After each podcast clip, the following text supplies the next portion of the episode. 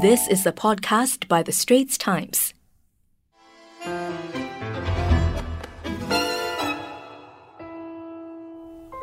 Welcome to Health Check.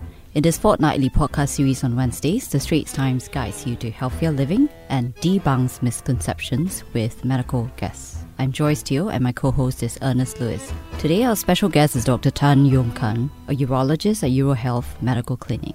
He's going to debunk some common myths that people have about kidney stones. These are hard deposits of minerals and salts that form inside your kidneys and it can be quite painful to punch them up. Hi, Dr. Tan. Hi, hi. Thanks for having me on the program. Welcome. This kidney stones, right? I've heard of people reducing their calcium intake to prevent kidney stones. So, you know, are they doing the right thing? Okay, so that's actually a very interesting misconception. Mm. We've found that in the majority of patients, the stones are oftentimes calcium oxalate.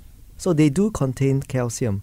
But surprisingly, most studies have shown that increasing calcium intake in our population in Asia where we generally we don't take enough calcium actually mm-hmm. helps to prevent stone formation. Hmm. Right, so we have to take more calcium That's to prevent kidney stones. That's right. Okay, tell us how does it work? Okay, so if we are deficient in calcium and we take a normal diet, our body will tend to absorb a lot of oxalate into the intestines, into the blood, and then out into the urine and form stones. Mm. But when we take adequate amounts of calcium, let's say from a dairy source like milk or even your ikan bilis, the mm-hmm. calcium actually binds the oxalate in your intestines and that stops you from absorbing this oxalate into your blood and then it doesn't have a chance to go into your urine. So it actually helps prevent stone formation. So where does it go then? Through your yeah, it comes bowels. out in the yeah, it comes out in your bowels in your poo. Okay, so there's a difference there. That's you, right. We've got to understand that difference then. That's right. Okay. Yeah. And is it true? I mean, uh, here's one. I just want to throw this out to you. I mean, I've heard this. I mean, my dad and my uncles used to tell me, "You got kidney stones,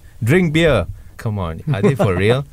Yeah, so surprisingly, there was another study that actually showed that beer helped reduce the incidence of kidney stones. But wow. we believe that this is probably because you're actually creating more urine when you drink beer, because beer mm, has two mm. functions. It's fluid, so it has to come out somewhere. Okay. And the second thing is is what we call a diuretic. And diuretics basically make you produce more urine. So you are diluting your system and you're preventing stone formation. So is this what you actually tell your patients who are diagnosed, you know, try and drink some more beer or something? It might help actually. Generally I don't because there's the other issue we should have glossed over and that is the issue of calories. Right, okay.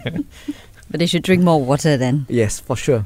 So, in one of our studies in Singapore, we found that for patients with repeated stone episodes, the biggest issue for them is a lack of fluid intake, or mm-hmm. more importantly, a lack of urine output. So, mm. if you don't produce enough urine, you're going to have very concentrated urine. Okay. So that allows all the stones to crystallize or form crystals in your kidneys. Right. And when these crystals stick together, they form into stones. Right. So what's an adequate intake then? How do we know, right? Okay, so we normally tell patients you need to produce two liters of urine a day. So obviously that's going to be very hard to measure, and mm-hmm. no one's going to measure their urine on a daily basis. Mm-hmm. So the easiest thing to tell them is to ensure that they drink enough such that the urine is a light yellow or pale yellow color. Mm-hmm. So that probably implies that you are getting enough dilution in your urine. So it's not like thick or a little bit cloudy. Yeah, cloudy is not good. Yeah, and, and and a lot of seniors actually uh, do this, right? I mean, late at night they might not want to drink too much because they're afraid of going to. That's, actually, they should be doing the opposite. That's a good point. In a sense, you know, as you get more elderly, yeah, yeah, you're gonna have an issue with waking up at night to produce urine, and there are many factors for that, which we probably can discuss at another time. Mm.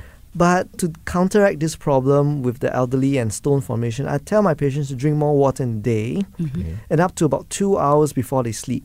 So two hours before they sleep, they start cutting out their water intake. So they have reduced nighttime frequency, but they manage to dilute their urine throughout the day. So that helps prevent stone formation. Right. So what if those people exercise, right? That you go for hot yoga, you sweat a oh, lot. Oh yeah, hot yoga. Oh my God. Yeah, don't, so don't get me started on that. Yeah.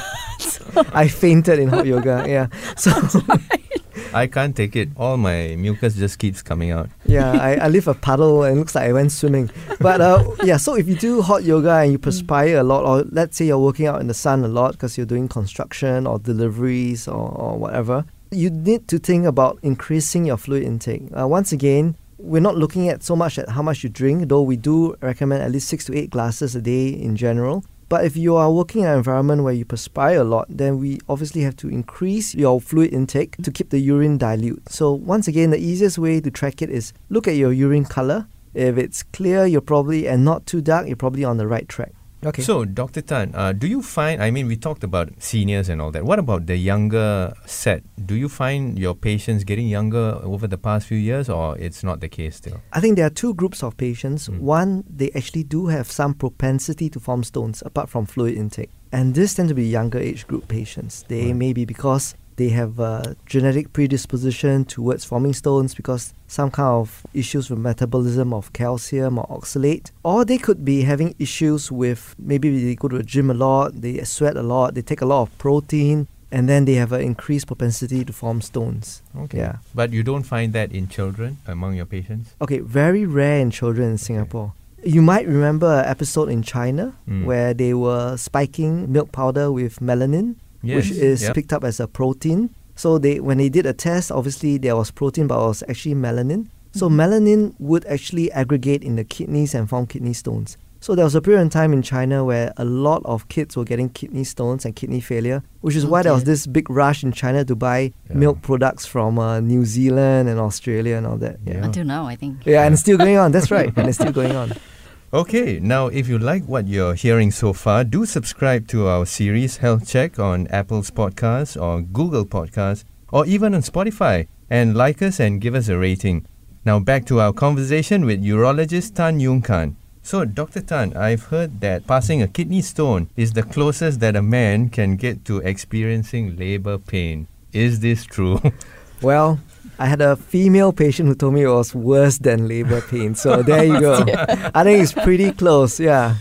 But it depends on the size of the stones, right? So- Well, in a sense, it depends on the Yeah. size, but it depends on how severe is the blockage. Mm. So if a stone is sitting in the kidney, it may not cause any symptoms. Mhm. But if it moves down into what we call the ureter, which is basically the tube that connects the kidney to the bladder, it can jam in there and then it Mm. causes pressure to build up in the kidney because the urine cannot pass down anymore. And that's when you experience the severe pain in your back. Oh, that's when it's very serious. That's But- when it's serious, yeah. Right, but before it gets to that stage, how would I know? Right? Should I just wait and Mm. if I have feel a little pain? Okay, so sometimes, as I mentioned, you may have no symptoms at all because the stones are small and they're not actually blocking anything.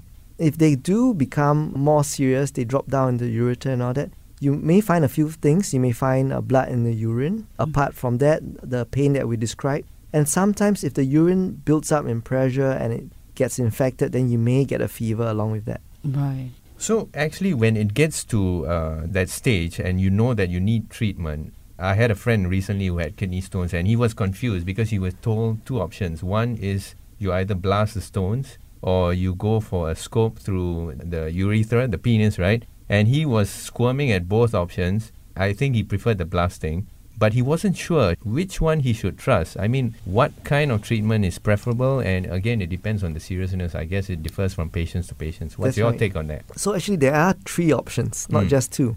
The two options you described, one is uh, what we call shock wave, and that uses sound energy from outside the body to break up the stone. And then on the assumption that number one, the stone breaks, number two, that it all passes out and doesn't get jammed somewhere else. Right. The other option you described is a scope, and now we have scopes that can go all the way into the kidney and they can flex around. And then we use a laser to blast the stones, and then we've got baskets to grab out all the fragments. Mm. Okay. And actually, there's a third option, and this is applicable for smaller stones. And if the patient is not having a fever and the pain is well controlled, then Okay. there's the option of what we call medical expulsive therapy, Okay. which basically means drink lots of water Mhm. and we'll give you some medicine to try and relax the ureter so that the stone may pass out.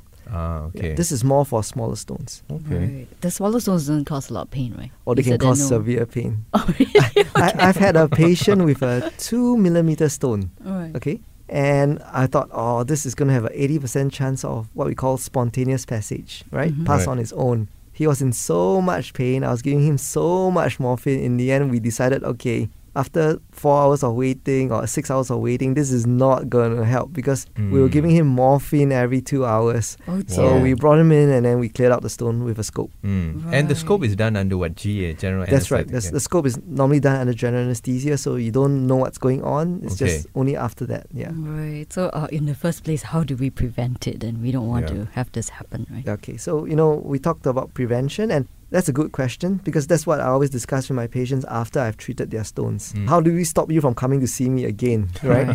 so I spoil my own business, but uh, but it's important to do a few things. Number one, fluid intake. So Mhm. as we discussed, drink enough water that your urine is always light colored, at least six to eight glasses a day, especially if you're a stone former. Number two, I tell patients to watch out in terms of salt intake. So we know that high sodium intake is associated with increased calcium in your urine. So by reducing salt intake, you reduce calcium in your urine, so that reduces stone formation. Number three, we know that citrus juices, uh, like lemon and lime, especially the fresh ones, okay, not the fruit tree with sugar. and- Mhm. Okay, I'm not against fruit tree, but generally fresh juices. The Okay. citrus actually acts as a stone inhibitor. So it Oh. stops stones from forming. So this is the three things I tell any patient I have with stone problems. If they are recurrent formers, then I would do more tests to check their urine to see whether they have too much oxalate, whether they have too little citrate, where I may have to do a medical replacement, and then we can do other things to investigate. But the basic is drink more water, Mm. watch your salt intake, and increase your citrate in terms of citrus juices like lemon and lime. Right. And lastly, I would say also you might want to cut back a bit on the protein. If you're really heavy on your protein intake, Mm. it actually does something called uh, acidifying your body and your urine. And when the urine is more acidic, it's easier for stones to form. So reduce your meat, beans, things like that. Yeah, especially uh, meat intake. Yeah. Right. Okay. So, when you talk about the citrus uh, fruits, right, what about apple cider vinegar? Does it help? So after this, you're gonna ask me about alkaline water. okay, there isn't very strong evidence to show that uh, apple cider vinegar is going to help. But I mean, if you want to take it, I think that's fine. But I'm not sure whether it really helps or not. Yeah. Okay. But we definitely know that simple fruit juices like lemon and lime does help. And you what? You can squeeze the lime in, Yeah, into yeah, your that's water right. as well. So right? that's why I tell some of my patients who have issues with drinking lime or lemon juice, I tell them to cut a couple of slices, and most of them are going to be on some kind of fluid regime. Mm. Mhm. So I tell them to buy a 500cc bottle and put a few slices in there of lemon or lime. And then if you drink four bottles of that, you've drunk two liters already. Wow. Wow. Yeah. Okay. So, does it help? I mean, what if uh, somebody goes out and buy vitamin C supplements? Yeah. Uh, okay, so now we talk about Yes. another problem. Okay, contrary to believe that vitamin C is all good and now the bad. Okay, vitamin C may be useful if you are having a flu, and some people do take mega doses, like a Mm. thousand milligrams or more. But we know that vitamin C at such doses doesn't all get absorbed by the body. right. So the body converts it to our biggest problem, oxalate. okay. So we are actually increasing oxalate in your urine. So you have increased risk of forming kidney stones if you take mega doses of vitamin C. But at 2 to 500 milligrams per day, that's probably fine. So it is true because I was told to stop taking the 1000 milligrams pills a day. Yeah, I yeah. was told to cut it down to about 500. So that should be okay. yeah I think 500 is good. I mean, as a base dose, I think it's more than enough. Okay, that's Right. good to know. Everything in moderation. Yeah, that's right. Yeah. Well, that's a wrap for Health Check. Thank you, Dr. Tan. Thank you for having me. Yeah, we hope you like this latest healthy living tips. That was an SPH podcast by The Straits Times. Find us on Spotify, Apple or Google Podcasts, or streaming on Google Home. Do feedback to us at podcast at sph.com.sg. You can also check out more podcasts on various topics at The Straits Times and The Business Times online.